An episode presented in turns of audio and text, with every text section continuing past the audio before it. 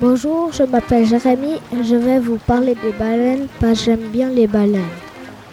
La baleine, c'est un cétacé, c'est un mammifère. Elle vit dans la mer.